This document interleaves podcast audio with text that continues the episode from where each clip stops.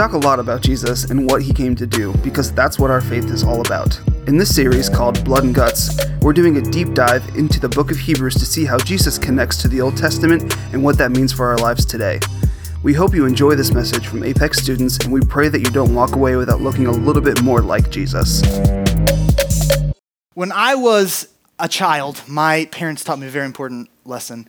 Um, they taught me a lesson in the realm of the art of not giving up. Not giving up was very important to my parents for some reason. Um, they made me play all the sports ball, basically, except basketball. Nobody made me play basketball. But besides that, um, I they made me play baseball. They made me play soccer. They made me play football. Lots of sports ball. I did not care about sports ball very much. Um, but it was very important to them that I play it for some reason.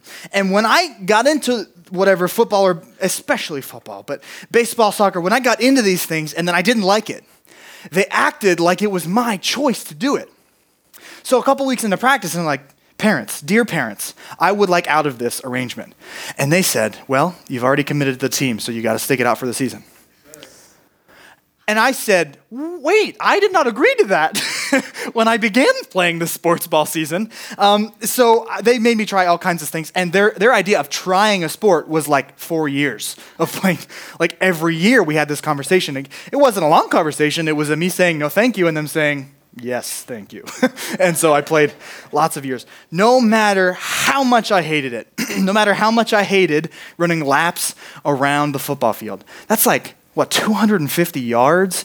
Oh, no matter how much I hated that so much in the heat, no matter how much I hated riding the bench in baseball in important games because I was really bad. I was bad, guys, and they made me play anyway. I was sitting on the bench. No matter how much I hated um, spending my Saturday mornings for a forty-five minute drive to a town I'd never heard of to get beaten in football, and like quite literally beaten. Like I was a lineman. I'm just big. I'm not good. They, I was just big enough where they put me between the bad guys and the ball. And they're like, well, he'll probably, you know, kind of be big enough to stop people. I wasn't, because I wasn't mean enough to play. I was like, why would I hurt these people? What's the story here?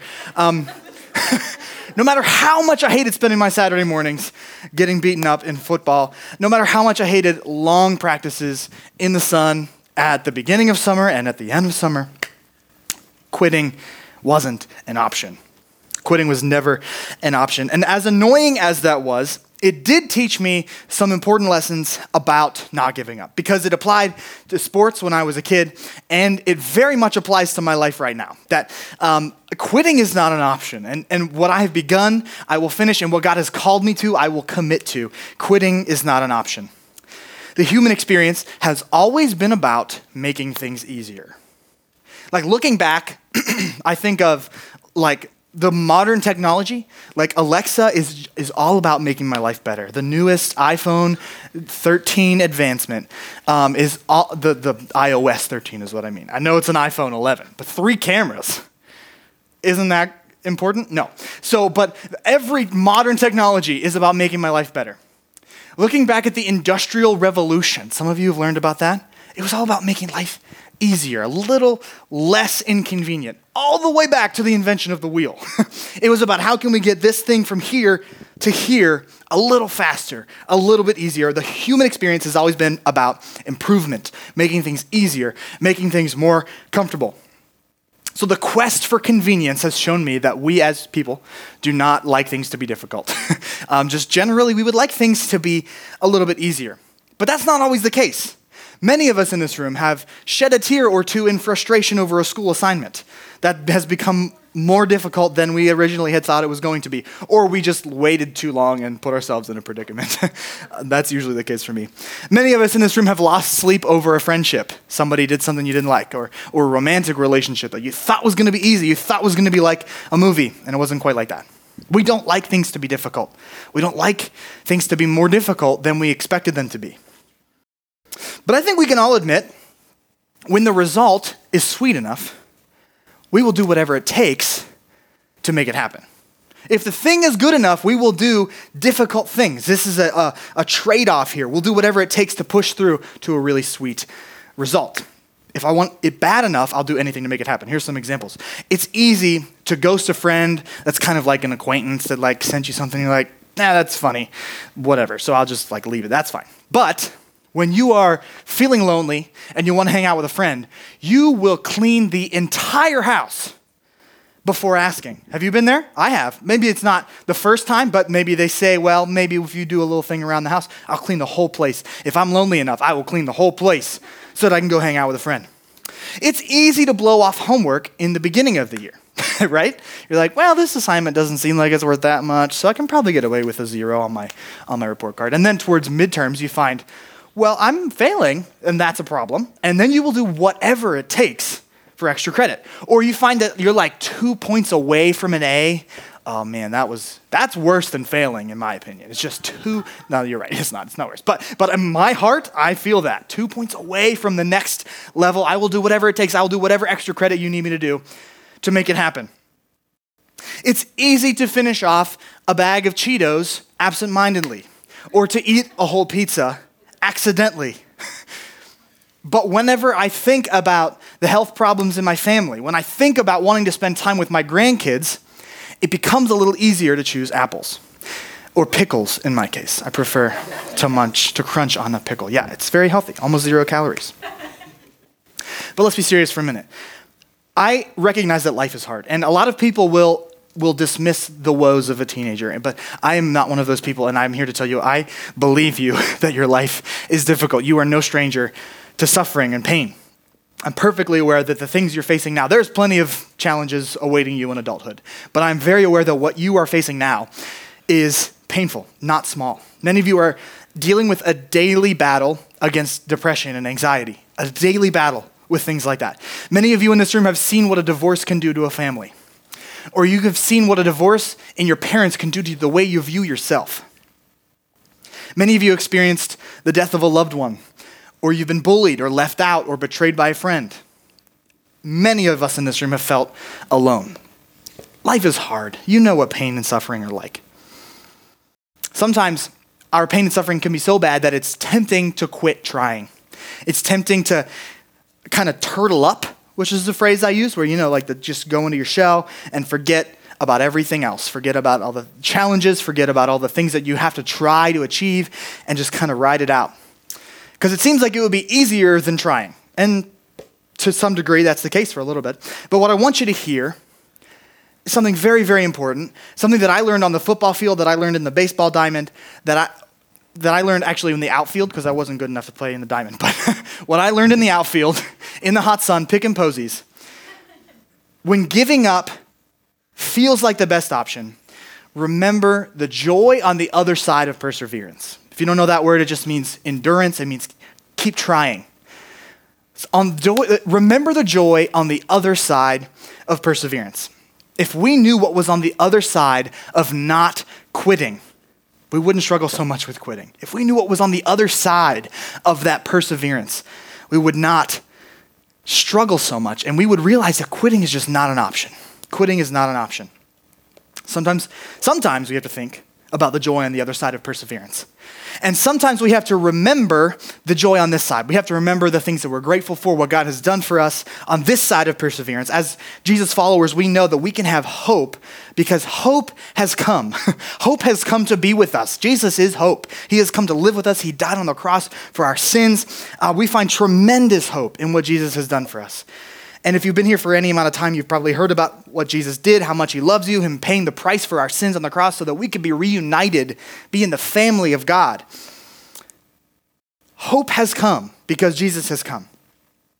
And yet we also believe that hope is coming again, because if you read the back of the book, the end there, we, we read about Jesus coming a second time. He came the first time to reunite God and man, and the second time he is coming to fix. He's going to right every wrong. He's going to come and com- he's going to walk among us. He's going to redeem this earth that he created good and we messed up. He's going to redeem it all. He's going to fix sinful nature. He's going to right every wrong. That's what happens. He's going to reestablish his kingdom on the earth. What Jesus did and what Jesus is going to do are not Uh, what he what he did and what he's going to do in person are not the whole story, because he does that in our lives. He redeems, he reestablishes his kingdom in our lives. He is teaching us a very important lesson in not giving up, that quitting is not an option. And this is how I'm going to phrase it for the remainder of this evening. This is the bottom line. This is the one thing I'd like you to remember. If you remember one thing, I'd like you to remember that Dave is wearing a cool shirt and that hope has come and will come again. Hope has come and will come again. Jesus came and will come again. And there is hope and joy and hope for your joy today as well. So we're in this series called Blood and Guts, and for the last few weeks, we've been studying the book of Hebrews. We've been taking a close look, a deep dive into the book of Hebrews, and we've learned a lot about the sacrifice of Jesus' blood on the cross, how it paid the price for our sins, how we're reunited with God. And last week, Dave talked to us about how it takes guts to change the world. Really, really great stuff. And tonight, we're talking about hope, in case you couldn't tell. We're talking about hope, and I'm going to give you three Quick ways, I'm not going to say easy ways, but quick ways, three three ways for you to remember perseverance, to, to, to realize that quitting is not an option, to remember that hope has come and will come again. All right? Three things. First of all, focus on Jesus. And this is a maybe Sunday school answer. Jesus is the answer to all of your problems in some ways. Yes, he is. Focus on Jesus. So we're going to jump into Hebrews here. Um, now, your Bible might have some headings in it, um, but you should know that that is an English thing that wasn't in the original writings, but we kind of put that in there to help us understand chunks of the Bible. So your heading in this section of Hebrews ten, thirty-two um, through thirty-five, it might say, a call to perseverance. A call to perseverance. And this is what it says. Think back on those early days when you first learned about Christ. Remember how you remained faithful, even though it meant terrible suffering. Sometimes you were exposed to public ridicule and were beaten, and sometimes you helped others who were suffering the same things. You suffered along with those who were thrown into jail, and when all you owned was taken from you, you accepted it with joy. You knew there were things, you knew there were better things waiting for you that will last forever. So do not throw away this confident trust in the Lord. Remember the great reward it brings you. Patient endurance is what you need now so that you will continue to do God's will. Then you will receive all that has been promised. A call to perseverance. So a huge part of perseverance, a huge part of not quitting is keeping our eyes fixed on Jesus. It's focusing on Jesus, what he's done for us, what he's going to do, how he has come, how he will come again. Focusing on Jesus, big picture, eternity stuff. Because it can be it can be difficult when we're caught up in the in um, little inconveniences, and not all of our troubles are. I re- realize that. But we can be encumbered by little inconveniences and forget the big picture about Jesus. Forget what God has done for us. It's so important. When you get discover- discouraged, focus on Jesus. When you're focusing on Jesus, you're reminded of some things. You're reminded that God is in you, that he loves you, that he cares about you, um, that he's coming back to right every wrong. You remember those things when you focus on Jesus. And we've talked about this before. Part of what God has done, part of what um, what makes what God has done so amazing is that he Jesus came and suffered. Like, he had the human experience. He died on a cross. He suffered to understand human suffering. He was a, he was a part of human suffering, and he suffers with us when we suffer. When we're feeling alone, he is feeling that loneliness. He is feeling with us because he cares that much about us. But you should know that God never runs out of mercy, love, or grace. He never is an unlimited supply of love and mercy and care for his people. There's a woman named Corrie Ten Boom, and you may have heard that name before. I had heard the name. I couldn't have placed it when I was kind of studying if I just read the name. But um, you may know the name because her family was in um, Germany, in Nazi Germany, and was taking in Jews and, and housing the Jewish people And during the Holocaust. So they were being hunted down by the Nazis, and sh- her family was hiding these Jewish people. They were caught, and the whole family was sent to a concentration camp. And Corrie Ten Boom was the only one in her family that made it out of that concentration camp. Everybody else died in the camp. And she had this really, really great quote about suffering. And if you are feeling alone, if you are feeling um, d- despair and discouragement, I want you to hear this. She said, keep in mind the context of her life. She said, there is no pit so deep that God's love is not deeper still. There is no pit so deep that God's love is not deeper still. Because God's love reaches down into the deepest pit where we are sometimes, where we, when we are feeling discouraged, when we are feeling overwhelmed, alone. His arm is long enough. His love is big enough to reach us even in this deep pit that we think we're so far away from him. His love is big enough to reach us no matter how far away you feel from him. He's big enough to reach you. We've talked about mental health in this room a bunch of times, and um, part of removing the stigma of mental health and why we don't talk about it is just talking about it the way we have in here, recognizing that a lot of people deal with a lot of difficult things, that depression and anxiety and suicidal thoughts are things to be talked about, and that's what begins healing is when we start talking about them with people that we can trust. And if you are someone in here that is dealing with those things, you need to know that you're not alone, and that this is a safe place to begin your journey of healing. Now, your small group leader cannot be your counselor and they cannot give you medication, but they can be the beginning of your journey to healing. Just by saying to a small group leader, I'm having these thoughts, I'm dealing with this every single day, they can be the one that begins your journey of maybe giving you help, uh, hints and helping you word a conversation with your parents about how you just need to tell your parents to get them involved in this healing process. Or, or maybe they play a role. They are a part of the journey toward healing. That's something that can happen in here. When you are feeling hopeless, bring it to people. Start by focusing on Jesus because hope has come and will come again.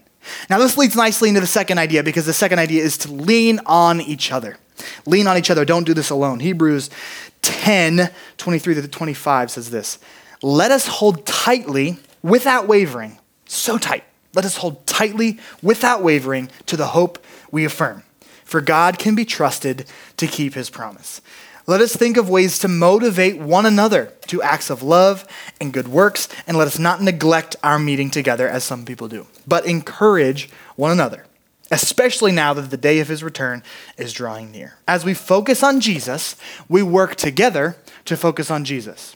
As we, as we focus on Jesus, we are reminding one another to focus on Jesus. So we were created for community. So one of the worst things that can happen to us is isolation. And that's why loneliness accompanies depression and anxiety so much, because it's evil. And, and isolation is not a thing that God intended. He, he created us for community.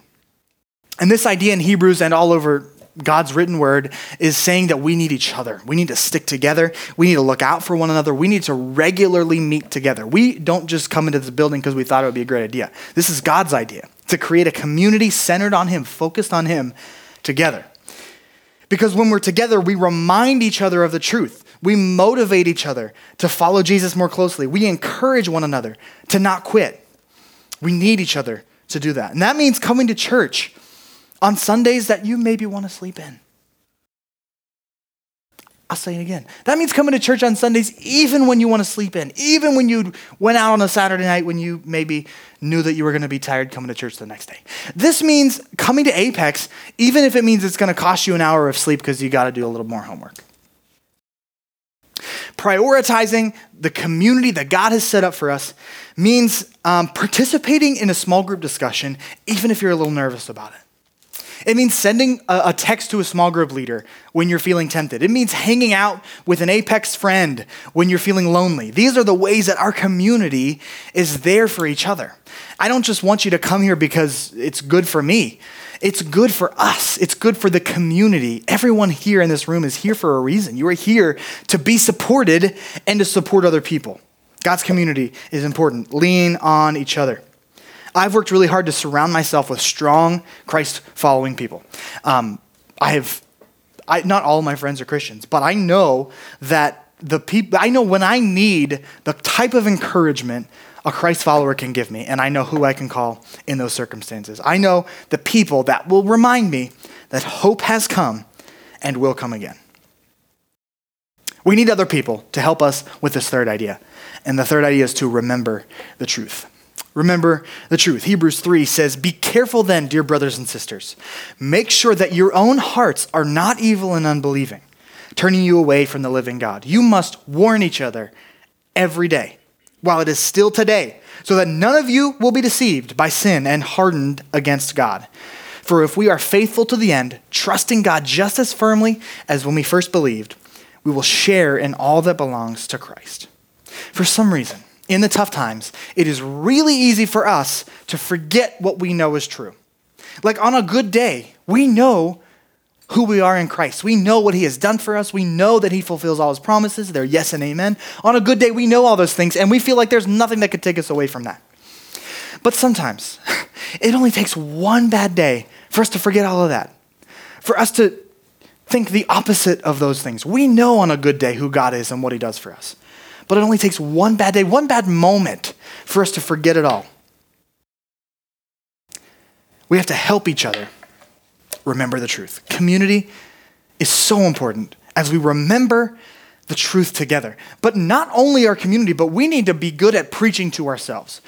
You cannot spend your whole week hearing one or two messages in church and feel like that's going to take care of you through the whole week. That is, you need to be good at preaching to yourself, learning the truth and repeating it to yourself. So we learn the truth, we remember the truth by reading the Bible and by praying, talking to God, with Christian community and evangelism. Those are all ways that we remember the truth. And that's right, we're on ten and ten again. It is that important.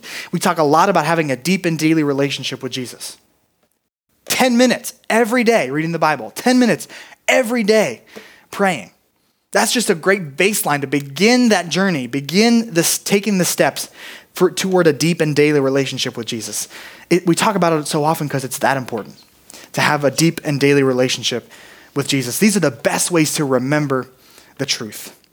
And even if you just Google promises of God, you're going to find a bunch of references, a bunch of great places to start to uh, to start reminding you of the truth. So here's a couple that you might be able to start with, because Deuteronomy thirty-one six reminds us that you are not alone. The truth is you are not alone. John three sixteen and seventeen says God loves you. Colossians one fourteen reminds us that we are forgiven. Romans eight one and two reminds us that we are free. Second Timothy one seven reminds us to have a sound mind. John fifteen seven reminds us that prayer matters. Prayer changes things. First Peter five seven reminds us that we can give our anxieties to a God that cares about us. James four eight reminds us, just as I mentioned in worship, that as we draw closer to God, he draws closer to us. All of these ideas remind us of God's truth, remind us of God's promises, remind us of the truth. And they remind us that hope has come and will come again. You've heard a thousand stories of people who had hope, who didn't quit, who persevered, and, and they were rewarded in the end. And maybe not. And some people have hope and they don't, they don't quit, they persevere all the way, and it still looks like a defeat. But there is victory when you stay steadfast, when you pursue God with it, when you focus on Jesus, when you lean on a community, when you remember the truth, when you do those things, there is always a reward in the end, even if it's not on this side of, of death. So I think of a couple, I think of Bible. Uh, in the Bible, I think of a man named Joseph. And Joseph was betrayed by his brothers, sold into slavery, and then ended up in prison. All he was was good. All he did was be faithful to God and have excellence in every job he ever got and impressed every person he ever met. And yet he still ended up in prison. He still ended up betrayed by his family. The end of that story, God has rewarded him and he's ruling over Egypt. And then his family comes in a, in a, a famine. And he's ruling over Egypt, and his family says, oh, ruler of Egypt. They don't recognize him because they sold him into slavery so long ago. And his brothers say, oh, ruler of Egypt, please feed us. And he makes a decision to forgive his family and save his family from starvation. In history, we see this over and over again. Corrie Ten Boom is one example. Her family died in this concentration camp. They were punished for doing what they knew was right, doing what God had called them to do, they were punished for. And Corrie Ten Boom didn't quit. And now her story has inspired so many people. Not long ago, you heard Andrew's story. Um, one of our small group leaders here, one of the Apex staff members. Um, I wasn't here that night, but I actually just today, I caught up on the podcast and I heard his story where he didn't quit. His daughter was born with a, a heart defect, a heart condition, and their family had hope. Their family didn't quit. And today, he is at Disneyland, Disney World with his daughter. There, he is seen, and his story is inspiring people because he didn't quit. He persevered, he had faith, he remembered, he, he focused on Jesus, he put p- people around him that would support him, and he remembered the truth that God is faithful, that his promises are yes and amen, and his story is inspiring people. Hope has come and will come again. Hope has come for these people and many, many others, and hope will come for you if you remember that quitting isn't an option. If you take that seriously, that quitting is not in options. So remember these three ideas. Focus on Jesus. Lean on others. Remember the truth. These three things are not going to make your problems go away. Did you hear that? They are not going to make your problems disappear. But I hope they help you to persevere when things are hard. I hope they help you remember hope has come and will come again. Let's pray. God, thank you so much that you came. Thank you that you came, you stepped into creation, you suffered. You suffered death on a cross, and now we get to be reunited with you through that. God, we have seen you display hope. You have shown us that as we cling to you, as we stay faithful to your promises, as we persevere, you reward us because hope has come and will come again. So God, I pray in this room, you give us hope. You help us to focus on you, to lean on the people around us, and to remember your truth. And as we do that, as we commit to perseverance, as we remember that qu- quitting is not an option, and that hope has come and will come again. God, remind us daily, hope has come and will come again. Hope has come and will come again. We love you. We dedicate this time to you, God, and I pray you bless our small group conversations as we go a little deeper into this idea, and we practice that community around us. Thank you, God. In your precious name we pray. Everybody said together, amen, amen. Thanks for listening to this Apex Students Podcast. You can listen to more Apex teachings by subscribing on iTunes, Spotify, or wherever else you get your podcasts. We hope this message has mattered in your life and that you don't walk away without looking a little bit more like Jesus.